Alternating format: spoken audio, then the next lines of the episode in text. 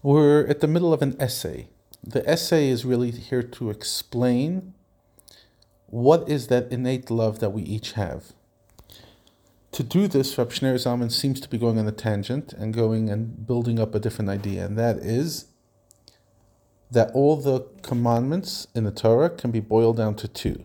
All positive commandments, I am God your God. All negative commandments, thou shalt have no other God and we started exploring the idea of what does it mean Hashem's unity, because only by understanding what Hashem's unity is can we appreciate what it means that everything boils down to these two commandments. And we said that unity is not only that Hashem's the only God, but that there's nothing other in this world other than Hashem. Everything is nothing compared to Hashem. And today's Tanya, he continues. He says like this.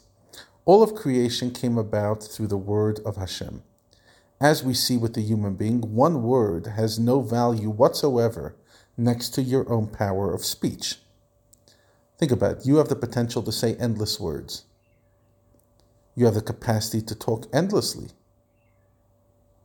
And your one word has less value even compared to your power of thought, which is the thought, the source of speech. At least that's the way it should be. And definitely, one word has nothing in comparison to the soul itself. It's a serious non entity. How much more so is that compared with Hashem, who is infinite? His word, which represents his creative and animative powers, because we created the world with words, is totally non existent.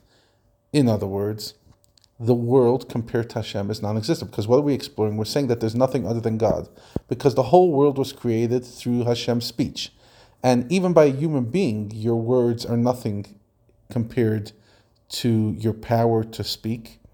How much more so your thought, and how much more so your soul, and how much more so al achas kama are we talking about when in regards to Hashem? So it's important to appreciate that creation for Hashem took zero effort. Because if it did, that means Hashem's not almighty and he's, he's he was lacking something and he's imperfect.